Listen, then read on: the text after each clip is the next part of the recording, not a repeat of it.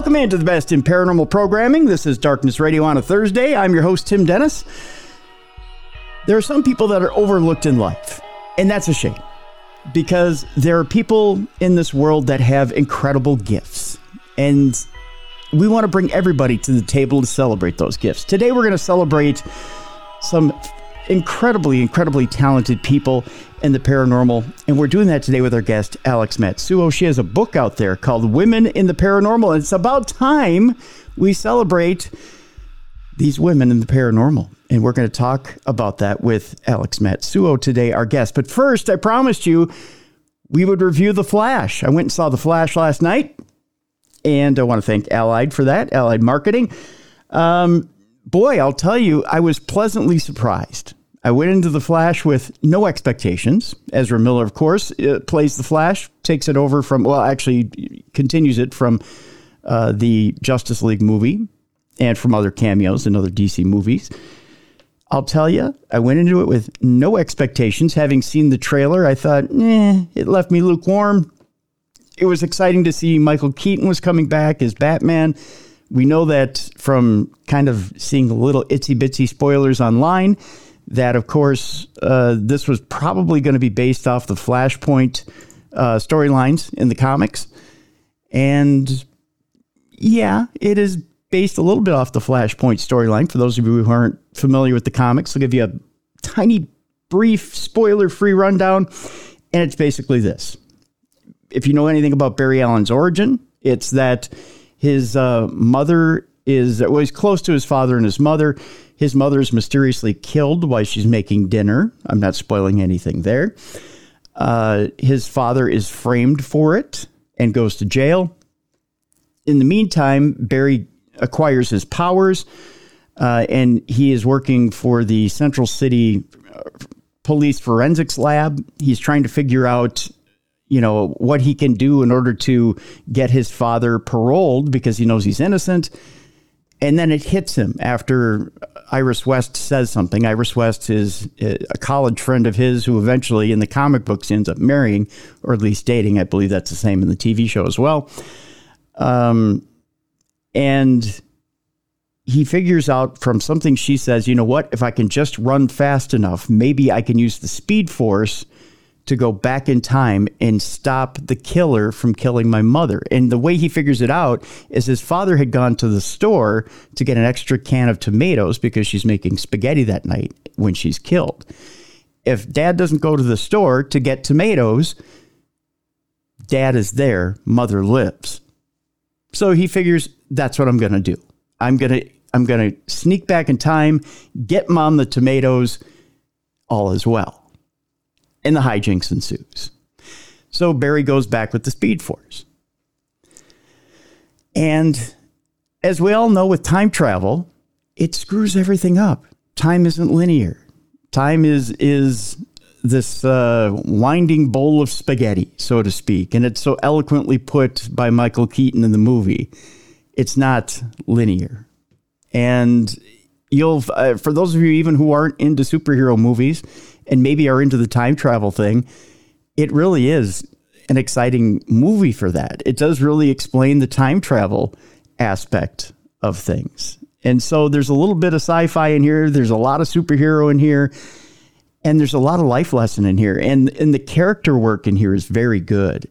The script is very good. And the acting is wonderful and there's lots of action. There's lots of action, so you won't you won't skip on that at all. It's by far the best movie DC has done, and it was so refreshing to see Michael Keaton back in the Batman role, and he does it a little different this time. I think you'll be surprised at how this Batman is functioned after years of being a shut-in, and comes out of this this uh, shut-in role and puts on the cape and cowl one more time. I think you guys are going to like this movie. I'd be surprised if anybody does not like this movie. With that, as far as superhero movies go, I'd give it a four out of five. As far as regular movies go, I'd give it a three and a half out of five. It's not by any means a blockbuster, uh, but I do think it's a very, very good movie. I think it's a very, very good movie. I think you guys will will like it. I'd go ahead and pay full price for it. I wouldn't uh, skimp on yourself and go see it at a matinee. I'd pay full price for it, and I think you'll enjoy it. So there you go. Uh, go see it this weekend. It opens on Friday, so tomorrow. So go see it at a theater near you. Let's get to our guest now. We're talking about women in the paranormal. That's the name of the book. Uh, Alex Matsuo is our guest. She is a paranormal researcher, social media influencer, and author. She's the founder and director of the Association of Paranormal Study and runs The Spooky Stuff Alex holds an MA in theater from San Diego State University and currently resides in Arlington, Virginia. She has been featured on KPBS, San Diego, Fox News, and the Washington Post for her various endeavors. Finally, Alex is a member of the Daughters of the American Revolution through her ancestor, Joseph Toller. You can learn more about Alex at alexmatsuo.com and follow on social media at The Spooky Stuff. We'll have those links in the description of this program. Let's welcome in Alex Matsuo. Hi, Alex. Hey, Tim, how are you? Doing good, doing good. I'm excited to have you on the program today. I, I feel like this topic right here is a topic that's not covered hardly enough. Right. I, am really excited to be here too. This is my first time, you know, being on Darkness Radio. So this is really exciting for me. And also, I'm really honored to be here uh, to talk about this really important topic. Absolutely. Absolutely. Uh, let's get down to the nitty gritty right away. I, I want to talk about the paranormal in general, in general, and the um, the demographic. I want to get down to the demographic first before we see. I'm jumping right in deep water right away, Alex. You are. Um, I love it. We've both been to conventions. We've both been featured at conventions. We spoke at conventions. You're going to be at uh, Troy Taylor's Haunted America coming up. Um, mm-hmm. Yep. And when we look out from the dais into the crowd, you see the the demographic at conventions right? And I, it's safe to say it's it's not in favor of women over men, and to me that's concerning or disconcerting. Um, I know the audience for this show is slightly more women than men, depending on the time of year. Uh, I think right now we're probably skewed 55 45 women over men. Now, I've heard and and I, I want to get your I want to get your take on this. Why is that? And then I want to tell you about a comment I heard once, which was very disconcerting, and I want to get your reaction on it. Why do you think that is that we see more men than women at these conventions? I think it's a bit reflective of the paranormal entertainment industry uh, because when you see these headlining guests, they're normally usually from TV shows, and to these event planners, that is who is going to be bringing in the tickets and selling those tickets. So I think it's um, a byproduct of the current climate in the paranormal entertainment industry. Now, I will say it has improved in the last couple years. But before that, I mean, if we were look, we, if we were to look at an event poster from, let's say, three years ago, it's mm-hmm. going to be very different than an event poster you may see today for a random uh, convention. But I will admit, I mean, I have seen convention posters and lineups even recently. Like I saw one last week where it was all men, and it was I, I was a bit taken aback by it because.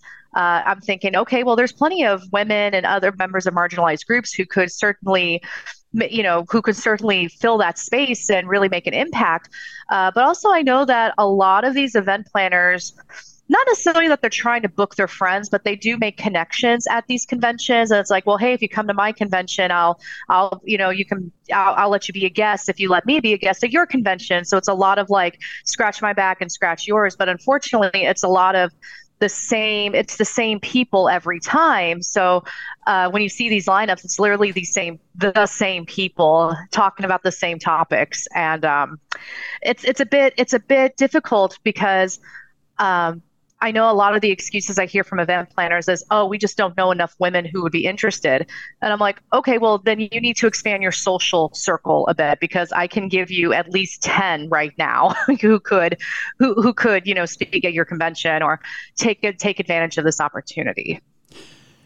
Yeah, that, that, that, concerns me a lot. Yeah, that I, the fact that yeah, I, I do look at a lot of bills, uh, you know, bill uh, bills of of conventions, and I, I, do see a lot a lot more men than women. Um, and that's a shame because there are a lot of talented women out there right now that are doing huge things in the paranormal field. Not just you know being second bananas that are out front, and mm-hmm. it it alarms me that they're not uh, they're not brought to the forefront or their their talent isn't on display more and that that you know especially at, at conventions that they're not headlining or, or, or being billed uh, bigger mm-hmm. Yeah, and I, I don't like to use myself as the comparison, but there is like I did notice that there was a male investigator who's starting to be billed as a celebrity guest at a couple of these events. Um, saying, you know, they're they're a TikTok influencer, they've been on TV, and you know, they're like this the guest of honor. And when they reached out to me about being a guest, um, I've been on TV twice, and I have probably double the amount of TikTok followers. So I'm just basing off of their metrics of what mm-hmm. would be a guest of honor. Sure. So just their metrics, not mine. Um, but they're like, okay, well, we can comp you a table, and you could be a panelist on a you know on one discussion topic. Ooh. And I'm like, really? You know, it was one of those like, huh, okay, yeah. that's interesting. Um, so it just it just goes to show too there there seems to still be some sort of bias towards men in the field and i don't want to call it celebrating mediocrity but it's almost at that same level where um, I see, you know, certain headliners really getting praised for, you know, special guests of honor and X, Y, and Z. But then when you look at like the fruit that they bear with you know, research or even media appearances. It's very, very minimal. Meanwhile, there's, you know, a photo of a woman in the far right corner of like, you know, special, you know, maybe vendor or you know featured panelist and it's and when i google that person it's like rosemary ellen guiley and i'm like what yeah, yeah. i'm like wait what so it's um it seems like there's still a bias with some of these event planners and i don't know if it's because they haven't like necessarily caught up with the current climate and audience of the entertainment industry or what people want out of these conventions I've always said that the paranormal community seems to be like 10 years behind when it comes to like representation. Yeah. Um, and we're getting to about year eight since I said that. yeah. Um, no, and it's right. slowly improving. It's slowly improving. So, I mean, not, not all hope is lost, but um, it's slowly improving and a lot of that improvement is coming from we're getting a little more representation in, in the entertainment industry now a little bit more yeah just a little bit yeah you're right you're right i think with the recent culling over at um, I call it a culling, but uh, I, I, guess with the recent budget cuts, we'll put it that way. It's a, it's a better way to put it.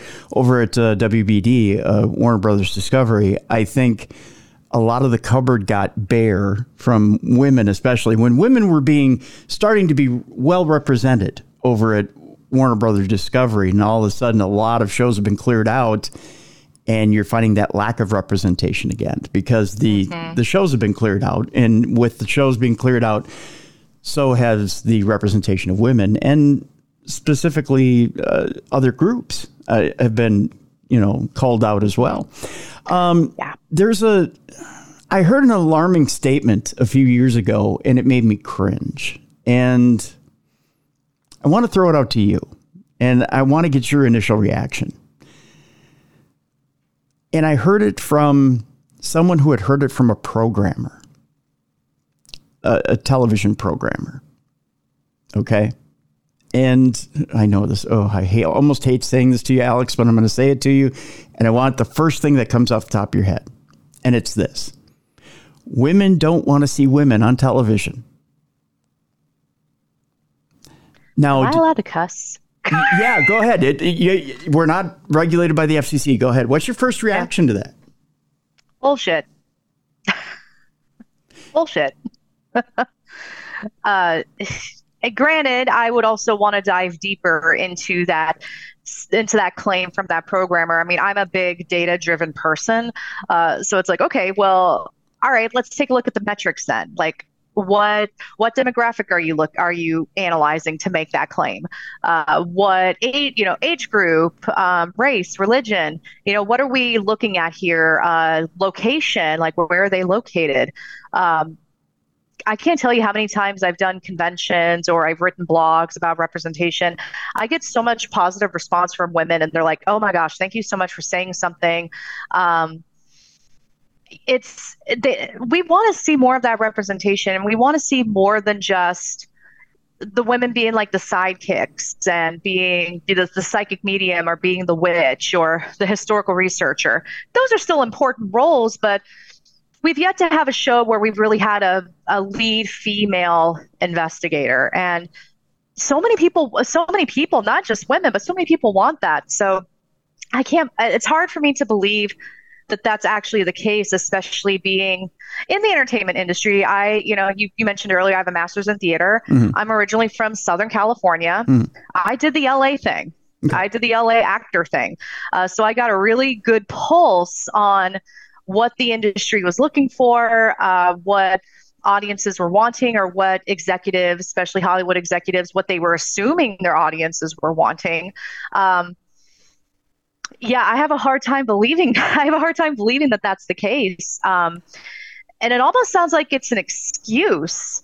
It, it almost seems like it, it's an excuse, but if there is even a shred of truth to that, I mean, it's unless it's it, that assumption was being made based on like stereotypes of women of like, you know, we don't like each other or they're just being catty or, you know, that sort of thing. I mean, there's, oh, there's so many layers we could, there, un, you know, there, unravel with this. There was an insinuation of that, I think, in that statement that, you know, mm-hmm. they don't want to watch women on TV because they almost wish it was them on television. But uh, let me, I want to address something you said in that statement, though, about there, there's really no one, no woman leading a television show. Would, would could it be argued that Amy Bruni isn't the lead on on her show, or maybe Katrina Weidman wasn't necessarily the lead on Portals to Hell? I mean, could you could you argue that those two maybe led their shows? We could we could definitely say that, but they still had a co-host. Okay, they still fair. had they still had somebody co-leading with them. Okay. Um, so it's like it's like we don't we don't have a dynamic like we would have with like Zach Bagans. You know, Zach is yeah. the star. You know sure. what I mean? We we don't sure. have that with a woman yet. Okay. Um, yeah, I mean, I would say Katrina Weidman has gotten pretty close, uh, especially with Portals to Hell and um, uh, uh, paranormal lockdown, but you notice that she always had a male counterpart. Same thing with Amy, uh, Amy Bruni, and you know, Kindred Spirits is probably in terms of diversity one of the most diverse shows out there right now because right. you know you have Adam Berry and Amy Bruni, um, you know, who are both members of marginalized groups. Um, but yes, but Amy, uh, she's fabulous. She still has, you know, that male co-host though. Um, I mean, and I think she's perfectly capable of carrying her own show. Oh, um, Same thing with Katrina. And I know Katrina and Heather Taddy are doing their own YouTube thing now. Yes. I haven't had a chance yep. to watch it, but it's very I'm a big good. fan of Katrina. Yeah, it's very good. Michelle Belanger uh, shows up on the show quite often too. So oh, nice. Yeah, so it's it's it's a very good show. Um, yeah, it's uh, and and by the way, you if you subscribe to Katrina's uh, YouTube, it's it's on there. So um, yeah, it, it's it's a very good show, and and uh, we had Katrina on not too long ago talking about the show. So, um, and the, but see the, the thing the thing is is is I could see where Katrina might have a problem if she wanted to, and we talked about that on the show about wanting to translate that over to network television or, or over to cable, um, and to her that's kind of a passion project, and she didn't really see it translating over. If it did, if it did translate over, fine. But to me, that seems almost self limiting. I would think that you would want to take a pro- program like that. Uh, I think it's called travel. Is it traveling the, the dead? I don't travel the dead. Travel the dead. Yeah. Um, yeah. But I, I I would think that you would want to keep all possibilities open so that you could, you know, if you want to put that bad boy on on uh, I shouldn't call it a boy, should I? Uh, if you want to put that show on on Warner Brothers Discovery, or if you want to put that show on Netflix, or if you want to put that show on Paramount Plus, or if you want to put that show in any other medium or a larger medium than YouTube, I would think that you would leave it open so you could do that. Mm-hmm. And, and reach larger audiences. I think that her format on that is groundbreaking. Uh, if you get a chance to watch it, and and and why not? Why not? You know, show mm-hmm. people something different because it truly is different. Yeah, I can see where she's coming from with that because once someone else is writing your paycheck when it comes to things like this, then your your your um, autonomy and decision making is a bit taken away. And True. Um, True. And I'm guessing she, you know, and she would have a better awareness of that level and uh, you know coming from that world and everything. Um, yeah, it seems it seems it seems that she probably has uh, she she chose that for a reason, and she has some um, level of awareness that we that we may not have. Um, but I know when you go indie on YouTube, uh, you know, you, you can make your own decisions. I mean, you still have to follow YouTube guidelines, but mm-hmm. uh, you get to you get to choose your format, the script, and how you want everything to be shot. So she definitely, it sounds like she may want to retain that level of control. Very true. I want to get back to conventions real quick here, Alex. Um, mm-hmm. so what do you think the formula is, or how do we break out of the formula? Because I will give props to, say, Michigan Paracon. Michigan mm-hmm. Paracon does have a way of booking any and everybody that they can get their hands on that has some sort of spotlight or limelight, whether it be it, marginalized groups, it doesn't matter. They bring them in. Uh, men, women, whoever, they bring them in. If, if it's a draw, they bring them in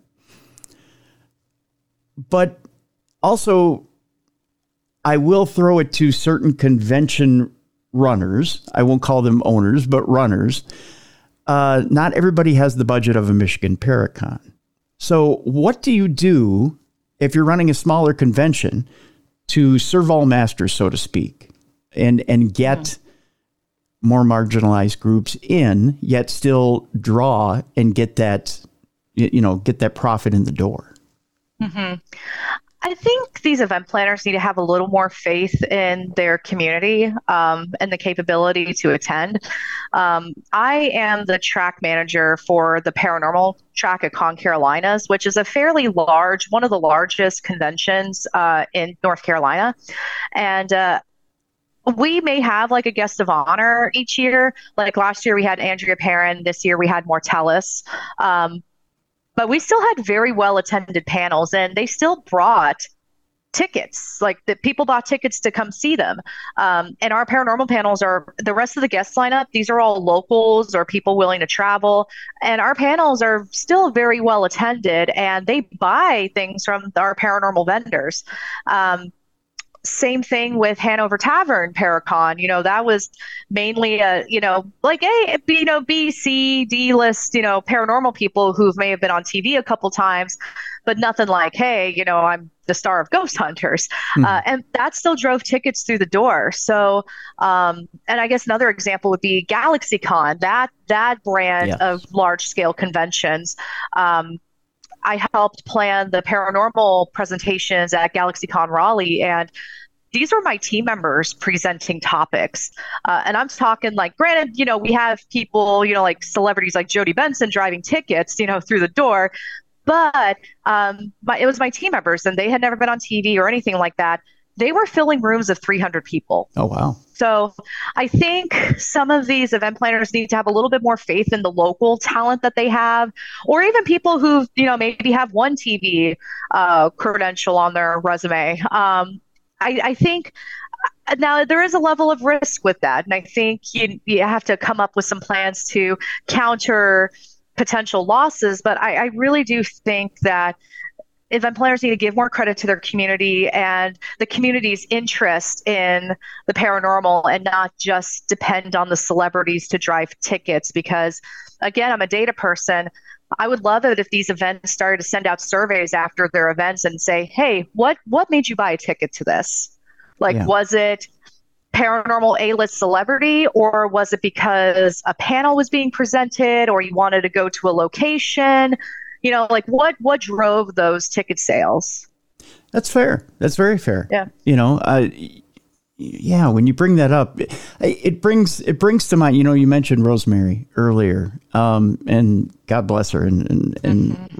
you know, I, I was I was pretty close with Rosemary over the years, and what what um, what disturbed me was during those years, there were times where people didn't realize the power she had and they didn't respect her or treat her appropriately. I mean, she really was a queen. We can put it that way. Yeah. Uh, she was she was someone who deserved to be treated with the utmost respect. Um, knowledgeable, uh, graceful, I think is one way to put it. Um, had had all the all the tools in the toolbox is a good good way to put it. Yep. Um, and when John Zaffis, who is, I mean, she's on the same level as John Zaffis. There's no, you know, and the two of them have no equal. But I wouldn't see her treated on the same level as John Zaffis. And, and that hurt my heart. You know, you know what I mean? Yeah. Uh, Rosemary is in the book. Uh, yes. She was one of the ones I was like, I got to have her in there. I only had the pleasure of meeting her once, but um, that two days I spent with her at this event that we were both speaking at, I was one like, wow, why am I speaking alongside her? Like, huh? you know, I'm mm-hmm. like, I'm like, okay, you are amazing. Mm-hmm. Um, but you know, I had talked to so I talked to John Zaffis about her as well um, for the book. I interviewed her. I interviewed him, and I also interviewed um, her husband Joe, who yeah. was a beautiful human being. Yes. Yeah. Um, and John said something to me that really stood out because Rosemary was really um, breaking the glass ceiling when it came to representation of women in paranormal media. Mm-hmm. And sadly, this happened right about the time that she got sick. But she told, well, right when she got her paranormal caught on camera opportunity, after all these years, she finally got her chance. But then she got sick. Yeah. Um, and she had said that to John and I actually like got really emotional when we were talking about this because I was like if there was anyone that deserved to have the accolades, the TV show, the you know the whole nine yards, it was her. Yeah. And um, and I'm and I'm and I have a fairly big big-ish presence on TikTok, not like as big as like you know Kalani or you know Becky and Galentine. You know, I'm not at that level, but I still have a substantial amount of people following me. And the and anytime I've brought up like Rosemary, um, they're like, "Who?" I'm like, oh, oh. wait, okay. Um, it, it, it's like, and it just like a part, a part of me just kind of dies a little bit. Yeah. Um, when I hear this, and so that was actually there was a lot of incidences that inspired me to write the book, but Rosemary's legacy and spreading the word about her legacy was a big motivator for me because I'm like, it, she was a walking encyclopedia. Like you can mm-hmm. ask her anything, and she would one give you the time. Mm-hmm. Like there was never a time where she was too busy for you. Uh, she would make the time to talk to you and make you feel listen, listen to, or you. She would make she would make you feel heard, and there was no such thing as a stupid question. Right. Um, and she and she just she would just talk and and share all of her knowledge and i never once like lo- watched her like check her notes or anything like that this was nope. all coming off the top of her head that's right that's right yeah she uh, just I mean, not just genius level as far as the paranormal went. I had a two and a half hour lunch with her once. Uh, we were at an nice. event on the Queen Mary, and and she was kind of walking around the ship, and and I said, uh, "What's going on, Ro?" She said, "Well, I need to get lunch." And I said, "You need to get lunch." I said, "So do I." And uh, she said, "I I want to get off the ship." And I said, "Well, you want to go into Long Beach?" She said, "Sure." I said, "I got a car." And she said, That is wonderful. And I said, Where do you want to go? And I, I gave her a bunch of different choices. So we went, we had lunch uh, in Long Beach and we sat there for two and a half hours. I could, we couldn't believe the time went that, that quickly, but we sat and talked about everything from life, just life in general to, we, we spent very little time on the paranormal, but you'd be amazed, just amazed at some of the things that she knew that was completely not paranormal, but she changed my life just in two and a half hours. Mm. Changed my life and my perspective completely. And that that woman was just amazing. Just amazing. Yeah. Yeah. So she really was. Yeah. And and I think people forget too that she used to call in all the time to Coast to Coast AM. And she was a frequent contributor to Coast to Coast AM. Mm-hmm. And would, you know, when when when George Noory needed stuff, you know, when he needed material for Coast to Coast AM, Rosemary would fill that void. And and there were times where, you know, they had nothing on Coast to Coast AM and they needed a, they needed a topic and Rosemary came in and boom, she had it. So, yep. Yeah. So yes, she yep. was she was a a uh, a rich bank of paranormal knowledge. So yeah, mm-hmm. incredible. She really she was. was incredible. So, and we miss her dearly, dearly. Definitely miss her dearly. Um, I tell you what, we'll take our break right here, Alex. When we come back, we're going to talk about some of the influential women in the paranormal that are included in this book. And we want to encourage people to go out and get the book during the break. Again, we have a link in the description of this program to pick up the book. And uh, one of the things we'll ask Alex when we come back is why certain women were included in the book and why certain women were left out. I'm curious. So we're going to ask that question of Alex when we come back. The book is Women of the Paranormal, Volume One, uh, Volume One, A Brief History. Alex Matsuo is our guest, and when we come back, we will talk about those women of the paranormal when we come back on the best in paranormal programming. This is Darkness Radio.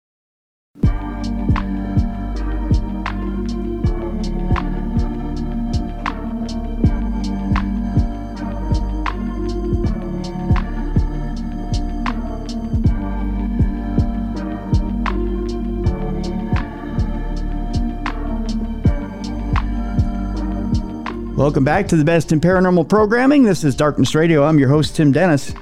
Our guest is Alex Matsuo. The book is Women of the Paranormal, Volume 1 A Brief History. And again, Alex, I want to thank you so much for being on the program today. Uh, the dedication in the book says, For those who are ready for a seat at the table. I have to ask you, I'm going to throw a devil's advocate um, type question at you right now and say, has the seat not already been filled somewhat throughout the years? Can you argue that the seat has been there all along and has been filled? That men have kind of shunned the paranormal and didn't come into it really until maybe somewhere around the 1920s, 1930s, then they really started to kind of fall in line and decide that they were going to get involved, that paranormal really wasn't men's work, so to speak. Can I throw that at you and, and argue that maybe it was a realm for the women and then the men kind of stomped in and took it over? Oh, that's a good question. Yeah. So one could even argue that it was the women who built the tables and chairs. Yeah. You know? Um, yeah. So it's interesting you bring that up. So a lot of the conversations that have been happening lately, especially on social media about inclusion or representation, uh, is about having a seat at the table. And a lot of times you will hear members of marginalized groups, myself included, say something to the effect of, I really don't want to keep having to build my own chair, um, or I really don't want to sit at the kitty table. Uh, at, dur- during Thanksgiving, it's almost like that kind of metaphor. Mm-hmm. When when you're still when you're watching uh, men, especially uh, white men just being offered a seat already. Like they don't have to put in the, the legwork to build the, they don't have to build the chair.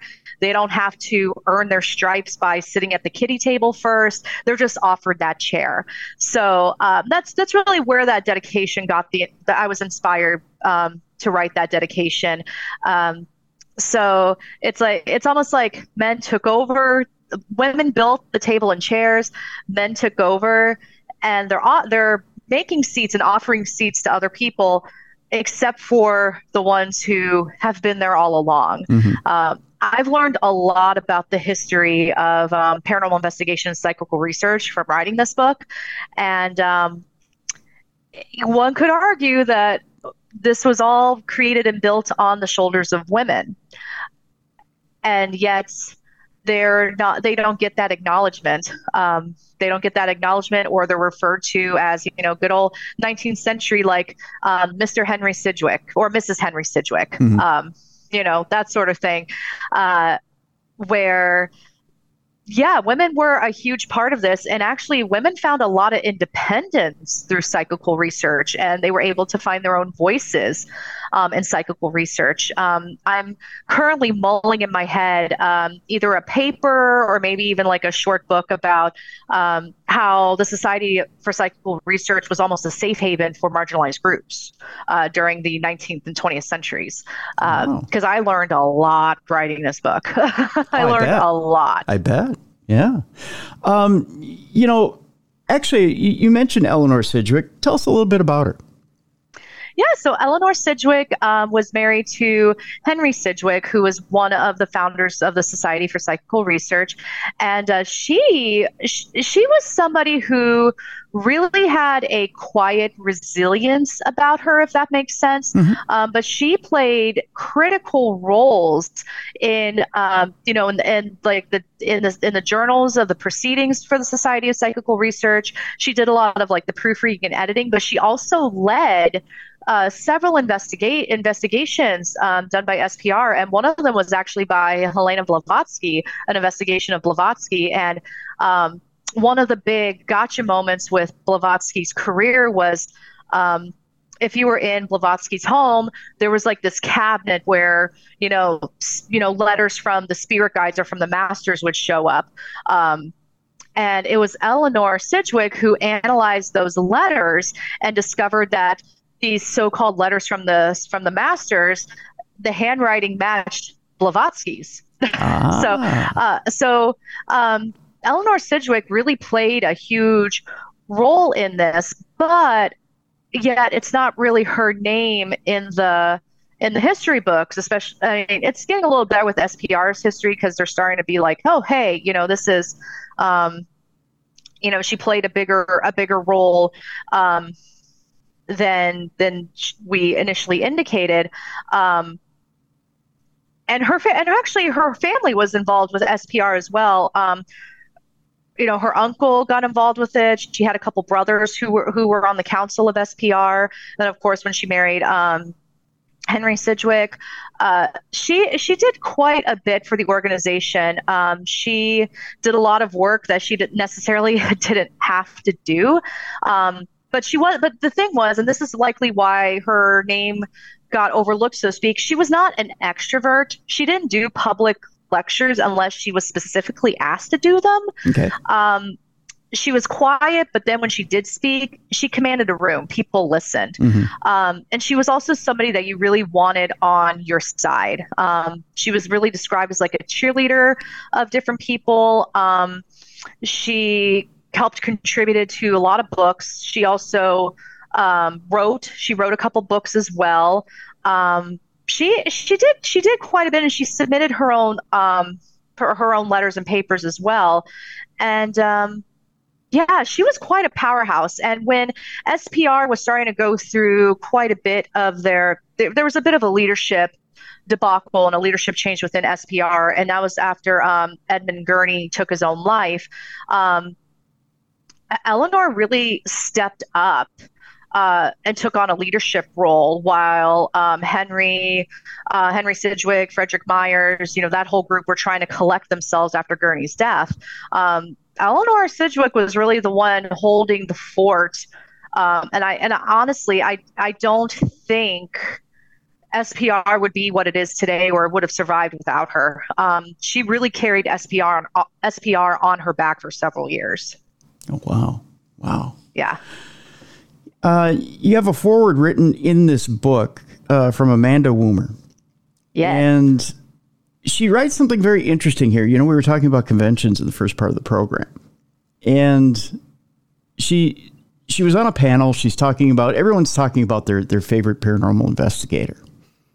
And she says Catherine Crowe and crickets throughout the throughout the uh, audience, and they're like, "Who?" And she's like, "Oh, come on, people, Catherine Crowe." And and everybody's kind of like, "Huh?" And then she kind of slinks down in her seat as she as she tells the story. Um, can you tell us a little bit about Catherine Crowe and why we don't have Catherine Crowe in our modern day uh, kind of legend, and why Catherine Crowe isn't as big of a name as some of the other women in the paranormal? Yeah, so this this this is a big one. Um, so Catherine Crowe uh, lived in the 19th century. She uh, was very she was so she was an author. She wrote uh, fiction. You know, she wrote you know mysteries and fiction and whatnot. But she also wrote she she was fluent in German and she helped translate a few things in German for you know Britain. Um, she wrote a book called The Night Side of Nature, and this is where the words poltergeist and doppelganger first were introduced into English usage. Wow. That alone is very significant for pa- the paranormal research world. It's like, well, how did we not know this? Mm-hmm. Um, and this book was very well received. I believe it went through like seven editions in the span of a couple years, which is incredible. Yeah. Um, at the time, she was friendly with Charles Dickens. I don't know what capacity they were friendly, um, but that eventually did change. Um, when Catherine was in, I believe she was in her 50s, um, she was found on the streets of, the report is she was found on the streets of Edinburgh stark mad and stark naked, um, hmm. wandering the streets naked, um, with a handkerchief in one hand and a ticket in the other. And according to quote unquote witnesses, she believed that the spirits had rendered her invisible. Um, now, there's a couple things. So, and I mentioned this incident because myself and Amanda and other people believe that this is what contributed to the burying of Catherine's legacy. Okay. Um, so, when this happened, uh, Charles Dickens caught wind of it, and he started writing letters to his friends in in London. Um, what's important to note is Charles Dickens was a mesmerist and Catherine Crowe was a spiritualist. Okay. The mesmerists and the spiritualists did not get along with each other. They were competing for the same audience. Um, so I think this had a lot to do with it. And Charles Dickens wrote all of his friends and told him about the incident with Catherine and, and how she was um, committed to an asylum afterwards which uh, you know again i mean we're, we're, we're talking we're talking like late 1800s. So I mean, record keeping wasn't too wasn't terrible. You right. know, it, it, was it was better. you know, it yeah, was getting yeah, better. Yeah. Um, so a couple things about that really stood out to me. Um, and also Charles Dickens went as far as to write the Zoist, which was a mesmerist newspaper, and reported as well. And it actually got picked up by major publications in England. So it, it would be like a tweet on Twitter being picked up by the New York Times as fact because BuzzFeed picked up that tweet as well. Um, so it is and, and poor catherine had no idea that this um, that this situation was happening until she actually went to london and found out about the rumor and she had written to um, she wrote to one of the publications um, and said you know I was ill in 1854 during this week during that um, week with like with gastrointestinal issues. I did have a really high fever, mm-hmm. but I wasn't committed to an asylum. Um, I would really appreciate you putting this letter in the paper. Um, and, and Catherine was like 64 years old at the time that the scandal happened. Yeah. Um, but this was enough to really put uh, a dent in her legacy. Um, and and this is this is where I go back to like the record keeping. Um, I got a little suspicious. So in 2014, um, the the lunacy registers and warrants um, from the National Archives in England were digitized. Um, so they had all their all their records, their intake records from 1820 to 1912. So, and this was made public in 2014. So we're talking more than 840,000 um, records. Wow. Um, over 300 mental institutions was released to the public. I did not find Catherine Crowe's name in any of them. Oh, wow. um, I did find a Catherine and I did find a Catherine Stevens, okay. which was Catherine's maiden name, okay. but Catherine kept the name Crowe for the rest of her life. So, and the and the dates still didn't line up. Um, and Dickens claimed that um, that Catherine was committed to, um, I think it was Hanwell, but Hanwell is in London and Catherine was in Edinburgh when this happened. So okay. if she was actually committed to an asylum, she would have been sent to the Royal Edinburgh Hospital.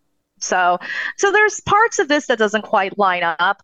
Um, but you know, again, Victorian era, you know, acclaimed white male author says this thing about this woman who, you know, really would fit the narrative like, oh, she's crazy. Um, so now, uh, Catherine didn't let that stop her. She did release another book a couple years later um, called uh, it's uh, Ghosts and Family Legends, a volume for Christmas. And this is actually the publication that where she really describes like one could say the first like paranormal investigation, at least how we would do paranormal investigations today. Okay. Um, yeah, she was at a party. The book, the premise of this book is she was at a party and each person was telling a ghost story for Christmas. Mm-hmm. And then they're like, hey, Catherine, tell us a story. And she tried to evade it. She'd say, oh, well, everything you need is in Night Side of Nature. And they're like, no, no, no, tell us the story. So she got recruited to investigate this haunted house in Edinburgh. Uh, she brought a medium with her. She didn't tell the medium why they were there, which is what we do today. You know, we don't necessarily tell mediums what's going on. Right. Um, and they sat there you know they investigated asked questions. They she recorded her sightings very with rather amazing detail. But that is like one of the earliest accounts of what we would consider a modern day paranormal investigation. So mm-hmm. um, and it's amazing how catherine doesn't get that credit for one introducing doppelganger and poltergeist to us but also like she really laid the groundwork and that groundwork inspired the formation of the society for psychical research. So wow. it's it's amazing with that right? That is. And you know dickens comes off like a like a spurned lover if if that that's a smear job I, you know, I I've spe- I speculate this in the book, and I do make it very clear that it's a speculation. Uh, but because Catherine was rather gorgeous, you know, she was very described as very beautiful, and Dickens was kind of a a tomcat.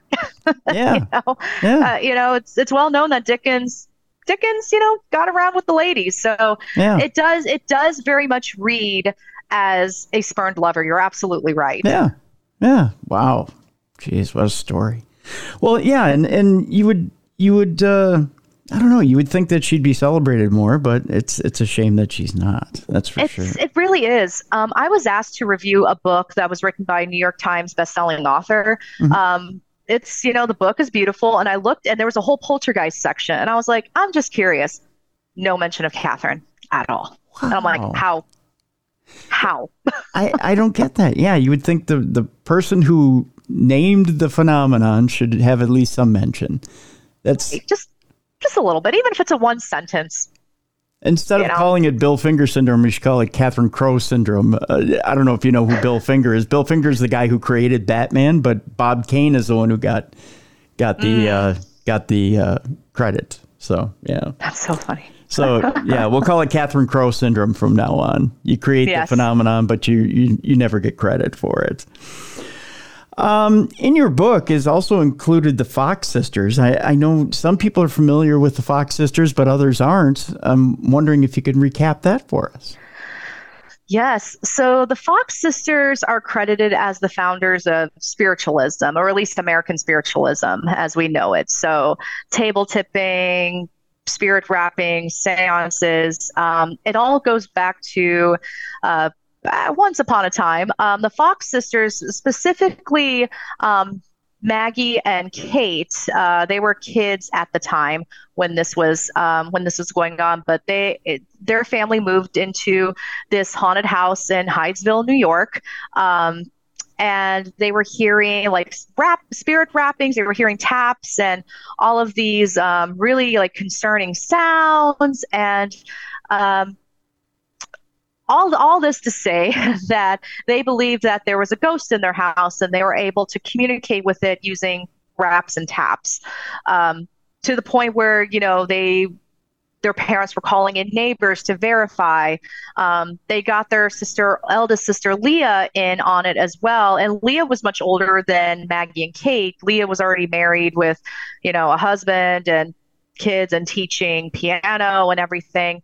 Um, but the phenomenon that was happening at the Fox house um, and the way that Maggie and Kate were communicating with this spirit that they called Mr. Splitfoot, which was a nickname for the devil, mm-hmm. um, really took off. And to the point where people wanted them to do readings for them. And it just it just it, it, instigated this whirlwind thing. Maggie and kate were doing these public demonstrations and public lectures. Leah became their manager.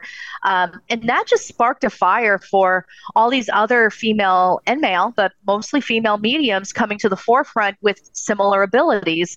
Um, it, it, was rather incredible. Uh, the spiritualism movement was could really be seen as a feminist movement and an abolition movement as well, uh, because a lot of spiritualists and a lot of this is because there is connections with Quake with the Quaker religion and spiritualism. Like they kind of were buddies a little bit for a while. Um, there was a lot of advocacy for women's rights, women's voting rights, abolition of slave, abolition of slavery. Um, you had, but you had all these people kind of jumping on the spiritualist bandwagon. Um, and we still use a lot of those techniques even in modern day investigation.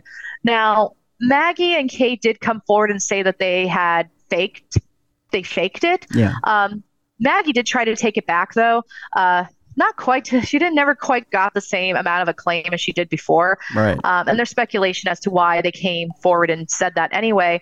But I would say even if the if the Fox sisters, and I say this in the book too, even if the Fox sisters were frauds, I think in a way they did teach their generation how to communicate with us. Right. And right. they taught us how to communicate with them. Yes. So I still think regardless regardless of whether you think they're frauds or you think they were legit, they still contributed something very significant to our community. Very much so. Very much so.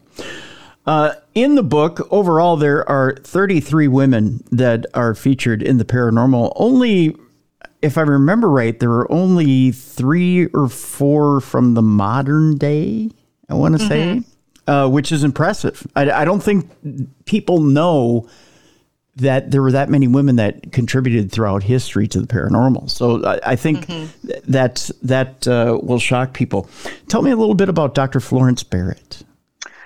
Oh my gosh, this one was a very pleasant surprise, and this this one was so Florence Barrett, Dr. Barrett was um, a very well known gynecologist, obstetrician, uh, really advocated for women's health rights. Um, she was actually the first one to really develop prenatal care of, hey, we should probably be taking care of the mothers who are carrying these babies. We should mm-hmm. probably make sure they're fed and taken care of and they have medical treatment crazy idea yeah. in the Imagine that. late 19th, early 20th century. You know, crazy idea.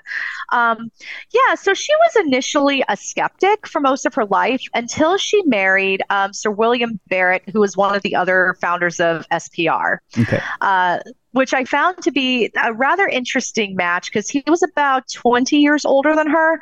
Um, so they which again not uncommon for that time period and i believe this was her second marriage but um yeah so she didn't really get involved into psychical research until after her husband died.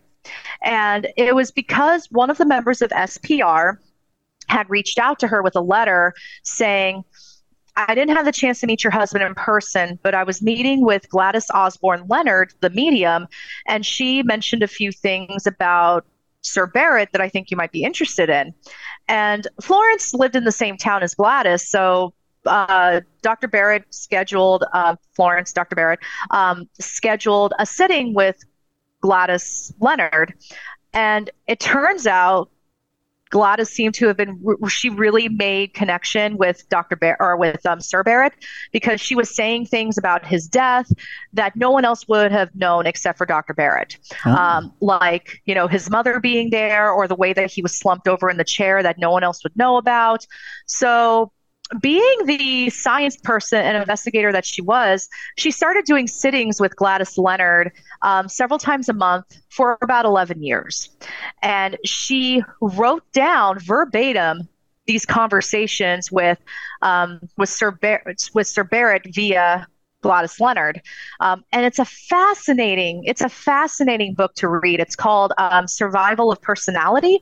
Uh, and Sir Barrett is actually listed as a co-author, like wow. from the other side.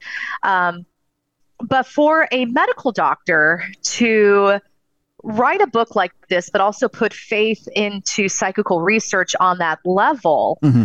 Is impressive, and it definitely adds a level of credibility to what she was doing. Yeah. Um, yeah so dr barrett dr barrett was really a, a, a, cool lady now side note she was an advocate for eugenics but this was also like early early eugenics where it's like you don't i don't think you really understand what you were advocating for yeah, yeah. but all, all, I will say, all of these women, most of these women do have a problematic side. I think, as most people do anyway. Oh, sure. Um, there was i mean not every i don't think I don't, I don't really think there's one woman in this book that's like completely squeaky clean maybe except for rosemary. Uh, rosemary might be the only one. Uh, maybe, but um yeah. but uh, everyone's got something. So that's dr barrett's like eh but um but she was but she really did a lot of good work for um, women's health care. I mean there's hospital wings named after her over in great britain. Mm-hmm. um, but yeah the fact that she wrote this book and she put a lot of faith into Gladys Leonard and her readings and um, really going through like a scientific process to one confirm that she was communicating with Sir and um, asking questions and just and also just verbatim with the note taking. I was very impressed with that. Uh, I mean that that had to have taken so much time to write. Um, yeah. But it's it's really it's a really impressive read, and I think it, it, it, like I said, it gives us a level of credibility to psychical research um, that we really like don't see a lot, um, even to this day. Um, that's that's actually legit. Yeah, very much so. Uh, one more here, and then I want to get to modern day. Louisa Rhine Oh, yes, Louisa Rhine. So, uh, Louisa Rhine was married to J.B. Rhine. Mm-hmm. And he was the one who started um, the parapsychology unit unit at Duke University. Now I say him, but really it was him and Louisa advocating mm-hmm. for this because um, they were already married and had children by the time this unit was established, and they actually learned about parapsychology together. Now at the time, Louisa was. Um, you know, watch, you know, she was a mother, you know, watching kids and doing uh, doing all of these doing all of these things. Um, but she but she would come but she came back she came back and started working you know within uh, the rhine research center and um, after they broke off from duke university and she was really taking on the role of examining stories of psi experiences psi for the listeners yep. um, and her notes are really rather interesting. Um, her um, her research in that and validating the stories. Um, I mean, she's really considered to be like the first lady of parapsychology. It's um, it's it's really uh, it's really one of those things where it's like she she she was it, um, and she was also a very well educated woman. I think her degree was in plant physiology, if I remember correctly. I think it was plant physiology, but um, she also helped uh, her husband JB uh, create the Zener cards. Um, I don't know if y'all are familiar with the yeah. Zener cards. It's the cards with the squiggly lines, the yeah. circle, the yep. triangle, the cross. Um, so she helped develop those cards, and she helped uh, she helped her husband create the testing mechanisms um, for Psi. So I think she did a lot more than we give her credit for, and and uh, and she was raising four children during this whole time too. you know, like she literally would have her kids with her in the lab while she was like doing these things. Um, yeah, so she. Uh, and she also took on that role, like I said, of going through the submissions when people were reporting their psi phenomena with the Rhine. She would she that that was her reading it and she would publish her results. Um, she she did she did a lot for the rhine research center. Um, yeah it's she she was pretty incredible and i used to live like 30 minutes away from the rhine research center so i spent some time there because it was right there. Um, and you know the rhine is still doing really well to this day so and i think we have a lot to thank for that. And her daughter, um, Sally Rhine Feather, is still very active within that organization. Fascinating person, that's for sure. Fascinating. Uh, let's talk a little bit about modern day, and and I'm curious to ask you, Alex. There, there is such a rich, rich, rich history of women in the paranormal, and I understand wanting to get that scope and getting that knowledge out to an audience, not just uh, male but female, um, and getting everybody in to say, "Hey, you know what? It's not just the people you see on TV." Mm-hmm. But of the modern day, you've picked three or four really, really good females in the paranormal.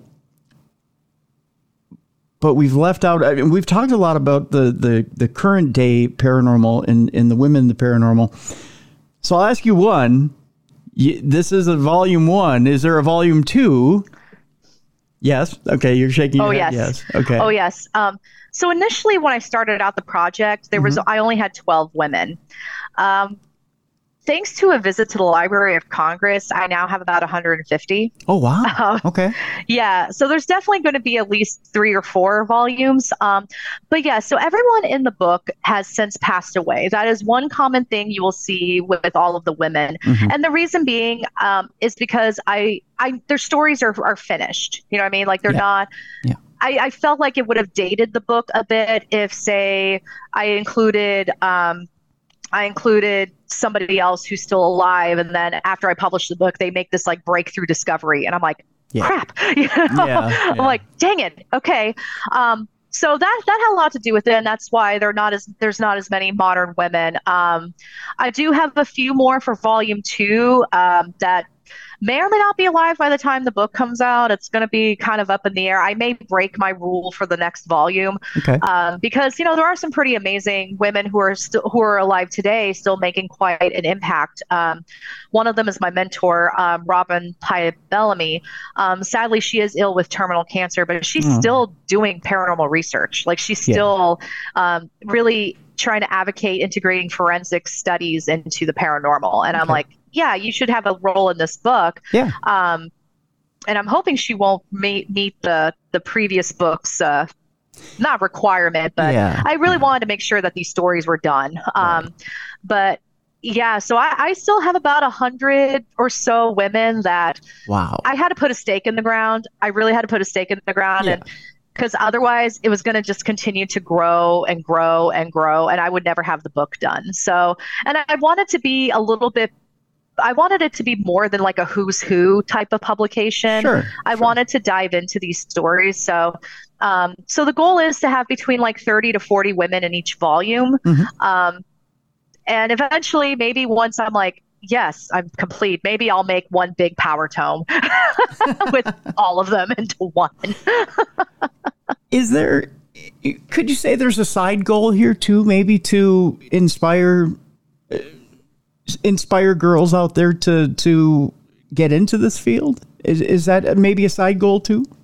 Yeah, absolutely. Um, I really want I really want people, especially women and girls, um, and members of the LGBTQIA plus community, because there's a few in the book, mm-hmm. um, to really, I really want to inspire them to get more to get more involved in paranormal and psychical parapsychological research because there's there's already space for you. The, those spaces were made by the foremothers before you. Like you, like you have a place here. You have a place in this community.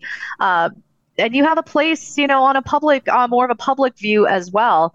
Um, yeah so and i and i think and, and it's not and it's not that i don't appreciate what like hans holzer did or peter underwood harry price depending how you feel about harry price um, you know it's it's not to diminish their contributions to the field but everyone knows who they are and yeah. their stories are told over and over and over again um, when they have they have contemporaries who were also doing the work at the same time they were mm-hmm. uh, and it's pretty amazing work that I think really needs some exposure. And in one of the comments um, I got on my post about I, I'm starting to share each woman from the book in yep. my, on my Facebook page. Um, one of them was Jane Barlow. And one of my commenters was like, I had no idea Jane Barlow was alive. And uh, she was alive at the same time as Bram Stoker. Um, and I'm, I'm, I'm so surprised that I didn't know who she was or, or her contributions uh, to SPR specifically. She's the one who helped curate the journals for the Society of Psychical Research. And he's like, "Thank you for sharing this with me." And I'm like, "That's that's why I wrote the book, just so it's like, yeah. hey, check out this woman. Um, they're all connected with each other too. Like they've all like like um, Eleanor Sidgwick, you know, analyzed the, and debunked the letters of Helena Blavatsky. Blavatsky inspired Annie Besant. Annie Besant also inspired Violet Tweedale. Like they're all like it's it's like a tree and the branches are and the branches are all there or a, a spider web even everyone's connected with each other and i'm hoping by this writing this book i'm establishing like hey we're all connected with each other and we're yes. we all have a yeah. place here and yeah. it's like hey go go do your thing and we'll be here to support you well not only that alex but i mean you know we we pride ourselves if you're investigating if you're out there investigating you pride yourself as knowing your history and knowing history in order to be able to solve cases or go out there and being able to debunk or know certain things and if you know history then you're better equipped to go out and do things in the field. If you want to go out and do things in the field, you have to know where we've been. And if you if you exclude the knowledge that's in this book from these foremothers that are in this book, then you really don't know where you've been. There's a mm-hmm. whole lot of knowledge in here from some brilliant women there's a lot of knowledge and there's a lot of experiences too. A lot of the experiences that these women had, especially with being marginalized as a woman, is not much different than what we're experiencing today too. And it's frustrating but it's also reassuring to know it's like okay you know these women went through they they went through the fight as well and look how successful they became and look look what the impact um, look at the impact they made um, like Gertrude uh, Gertrude Schmeidler um, won't go deep into her, but she's the one who invented the sheep goat experiment, oh, um, okay. which we all still use today. Yeah. Um, so she she did tremendous things. Uh, Thelma Moss, you know, consult, you know, was overseeing um, Barry Taff and Kerry Gaynor with the Doris Bither case that inspired the entity, and Thelma Moss consulted on the entity film. Mm-hmm. So it's like the, so these women have been there, and they've fought the good fight and they, they, they definitely made a positive impact on the community and the research field for sure. Just a couple more here before uh, we leave people today. Um, and a couple that I, I really want to tip my cap to you to. You you included uh, Lorraine Warren in the book. Um, although Lorraine has gotten her flowers uh, in this in this life, uh, especially with the Conjuring movies and and whatnot. Um, I want to ask you: although that's that's ground that's been tread quite quite a bit, um, especially in the last decade or so. How did you put a different spin, or how did you put your take on Lorraine for this book? What what was different about your take on Lorraine? Yeah, so I really wanted to explore Lorraine's role in you know NESPR and also working alongside Ed and I, and I actually went back and forth on whether or not to include Lorraine because she was already so famous. But then I also knew that people would ask, like, well, why isn't she in this book? Um, so I was like, okay, I'm just going to go do some reading and see if anything pops up. Um, and I noticed when I was reading these newspaper articles from like the 60s and 70s, Ed was treated much more favorably than Lorraine. Mm-hmm. And Lorraine would often get criticized for um, like you're a wife and mother what are you doing and i'm thinking well ed's a husband and father why isn't he getting the same pushback yeah um, and part of what made Ed and Lorraine so famous, especially in the 70s and even the 80s, was, you know, these uh, doing the college lectures, as these students would say, they look like my mom and dad. Um, but I think Lorraine really did some glass ceiling breaking with what she was doing as a wife and mother. Now, granted, Judy was grown up by the time they really got famous, which I found that to be very ironic. Like she would get criticized, but I'm like, Judy's an adult by this right, point. Right, right. You know, and I think yeah. Judy may have had some kids at this point. So I'm like, yeah. she's a grandmother. Yeah. Um, but I, but I, but I noticed the way that the press treated Ed versus the way the press treated Lorraine. Mm-hmm. Uh, that was the angle I went off of. Of you know, we still have this really famous woman.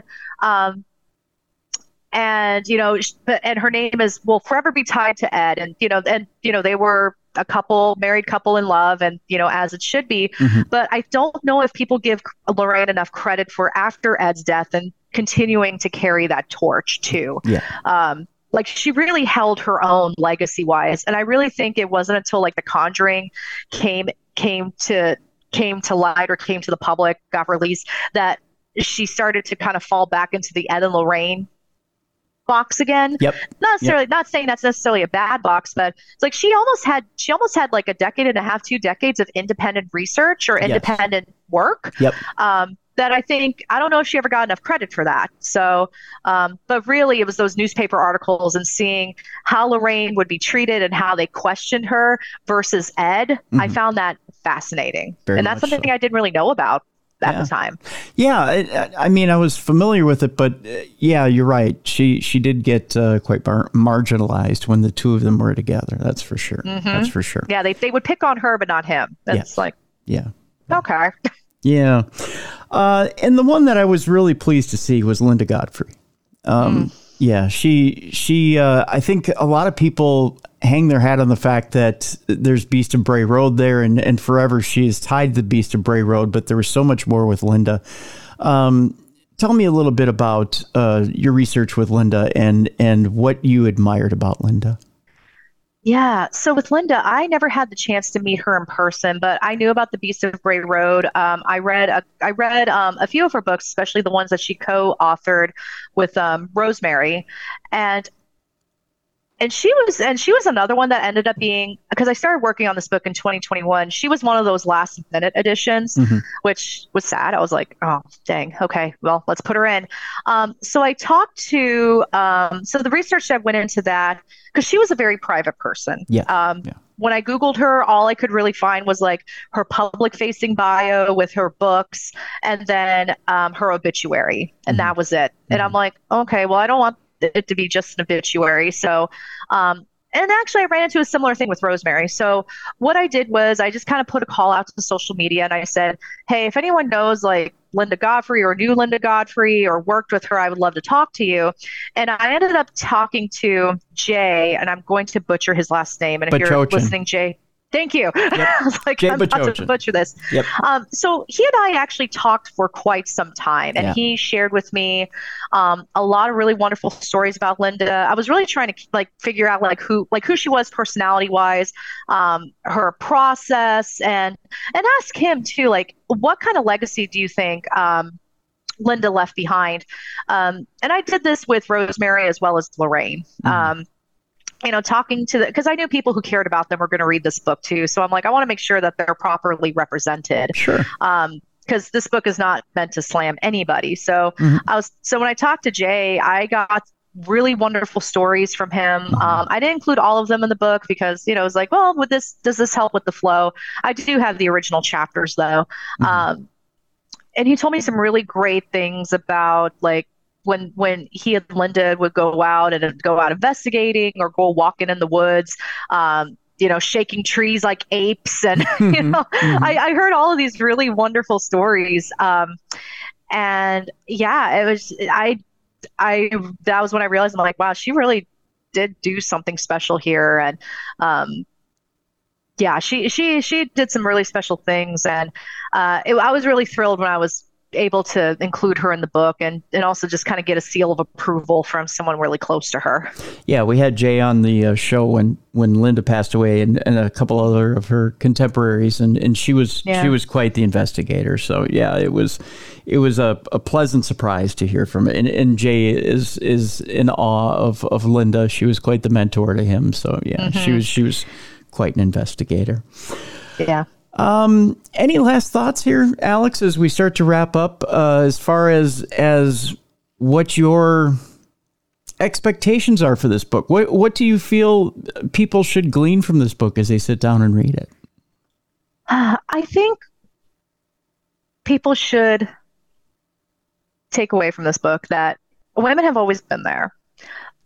As time is progressing, women are becoming the forefront, and I think this should serve as inspiration of let's not let history repeat itself with these legacies being buried. Mm-hmm. Um, that was actually a previous title I was thinking of the book was Buried Legacies, um, because the legacies of these women, um, besides our more contemporary ones, but their legacies really were buried. Um, and th- this was me tr- excavating them. And I think let's not let history repeat itself. Let's elevate women today and promote them and give them a seat at the table, give them that give them that microphone to speak at conventions. Um, let them have their time today so that. Uh, so that I don't have to work so hard and finding information about them for right. the for, you know volume ten. Right. You know? right. Right. How do you feel though that that with the invention of social media and the internet and bringing the world smaller and getting it smaller so that we're all in contact and with video and and and uh, streaming and and and the fact that we're we're so in front of our screens now and, and information so easy to come by that it's easier to create a legacy now and it's easier to learn about people now and that the people who are creating legacies right now in the in the paranormal are never going to be forgotten that's a good question. Um, I've I've contemplated this. Um, the one thing with social media, though, is yes, it's there on it's there on the internet forever, but it doesn't necessarily well forever as long as the internet is around. True. But it's also temporary. You know, you know there was talks of TikTok being you know taken down from the United States. Um, if that were to happen, all my content would be gone. Um, same thing with Facebook, Twitter. Like if those social media sites were to ever deprecate, that's it. Like you know, you lose all of those connections. Um, so I think um, we have an extraordinary opportunity with social media, but I also think we shouldn't take it for granted. Um, because at the time, you know, that there, you know, the time of like S- SPR early days, you know, 1882, I would say to even 1940, their world was very small too. Mm-hmm. They had a very small world. Mm-hmm. Um, but yet, you know, I'm sitting here scrounging the internet for writings from Radclyffe Hall and Una Troubridge and trying to find, you know, their investigations of Gladys Leonard and um, Gladys Osborne Leonard. And um, so I think our world is small right now, but I don't know if it's going to stay that small 20 30 40 years from now. So i think um, and i and i think that's another thing for people to take away from is you know then the women who may be reading this or listening to this episode right now it's like what can you do to create a more solid foundation for your research your writings and your output your legacy to have more of a permanent um, permanent place um, in the world whether that's like writing a book or is it a website or is it a statue of Bigfoot, you know, on Roosevelt Island in D.C. Like I, I don't know, but yeah. um, yeah, I, I just think we should probably shouldn't take it for granted and keep keep moving forward. And yeah. And then I guess finally, do you do you see a day where we're not talking about any group being marginalized in the paranormal? Do you see a day where everything's even, Stephen? Oh man, that's the dream. Um, it's, it's things are slowly getting better. Um, maybe in 15, 16 years from now, I I don't know. Um, and like I said, I look at the mainstream entertainment industry and I do some comparisons to the paranormal community. Um, mainstream Hollywood is pretty inclusive now. Um, now now the issues within hollywood is like proper representation like should a white man voice a black man you know that that that sort of thing it's like well you have the representation there but now are you doing it right mm-hmm. um, or are you doing it respectfully um, we haven't kind we gotten we haven't gotten there yet so but i think we could i think we could but i think there will always be something to work on in terms of representation and inclusion. Um, but I think as long as people keep open minds and open hearts, like we should be able to progress through. Um, I, I, think we could probably get there one day. I don't like to be that person saying, "No, it's never going to happen." You never know. It, it, I think I think it has the potential to happen. I, I have faith in our community. Yeah, good deal. Good deal. The book is out there now, and boy, is it climbing up the Amazon charts. First of all, I want to congratulate you for that. It's uh, it's uh, there's only one book that I saw this past week that that was on top of one particular chart, and uh, it was offensive to my eyes, Alex. you know the one I'm talking about. I think so. yeah, with the with the guy with his chest oh, stuck out. Yeah, yeah. I won't name it. I'm name still the. Trying to figure that. I'm still trying to figure out how that happened. Yeah, I'm not. I'm not going to name the book. It was. It, no. I think it was some sort of romance or something like that. But dragon romance. dragon romance. Um, but uh, but otherwise, Alex is cleaning up on the Amazon charts, but we still need you to go out there and get this book, folks, because it is very important historically. We want you to learn about Women of the Paranormal, Volume 1, A Brief History. Alex Matsuo is our guest. We have a link to the book in the description of this program. Want you to go out and learn about these important women in the paranormal and educate yourself, because again, if you don't know where you've been, you don't know where you're going. That's for sure. Alex, thank you so much for being on the program today. Oh, thanks so much for having me, Tim. This was delightful. Well, it was our pleasure. Want to thank our guest, Alex Matsuo, for joining us today. Women of the Paranormal, Volume 1, A Brief History is available right now. We have a link in the description of this program so you can pick up that book and read it over the weekend if you would. Want to also thank you all for tuning in this week for a great week of Darkness Radio. Next week, we got True Crime Tuesday, we've got Supernatural News, and we'll have the folks from ACG. So we've got a big week next week. Got some big things in store for you in the next few weeks here on Darkness Radio. Really excited to bring you the program over the next few weeks. And again, I want to thank you guys for continuing to listen to us week after week here on Darkness Radio. I want to thank you guys for being there for us week after week. And again, if you're not subscribed to Darkness Radio, subscribe. If you love what you're hearing on the show, leave us a five star review, uh, either on Apple Podcast, Spotify, or wherever you hear us again, we love the reviews and whatnot. Uh, keep them coming. Keep the positivity coming towards us. Uh, we love you guys. We really do appreciate you listening to the show. If you want to contribute stories to us, or if you have a Parashare story you want to contribute to the program, send it to tim at darknessradio.com. We love the stories and we love your Parashare stories, so keep them coming. If you have a Parashare story that you want to send in a voice note for, just go to darknessradio.com click on that blue button on the right hand side. You have two minutes to leave a voice note. Uh, please do that. And we'd love to hear your lovely voice on our show. We'll play it back on Wednesday. On Wednesday. That's right, Supernatural News Wednesday. I still remember when it is. I haven't gotten that old. Uh, and we will play it right here on the show, and we'll weigh in on your Parashare experience. And by the way, we're loving hearing your actual voice on the air. That's that's really really cool. So leave your uh, if you can leave your voice note on darknessradioshow.com and uh, let's play your lovely voice on the air. It sounds like a plan. Before we leave you today, we, we wished our fathers a happy Father's Day yesterday, but I want to reiterate uh, happy Father's Day to all the fathers out there, the godfathers, the uncles, the men in your life who have really portrayed the father role. You don't necessarily have to be a sperm donor to be a father out there.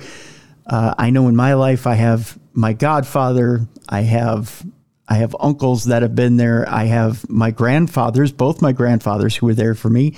I have my stepdad Leroy who was there for me. I have my own father who's been there for me. And I have plenty of males out there who have surrounded me and surrounded me with love and caring and helped. It, it, truly does take a village sometimes to help raise a, a young man or a young woman. Um, you know what? That's what we we take and celebrate on Father's Day. And uh, again, guys out there, take the day and celebrate it the way Father's Day is meant to be celebrated. Uh, surround yourself with the young ones and and show them exactly what kind of good father you are. And uh, spend a little time with the kids this weekend. So there you go.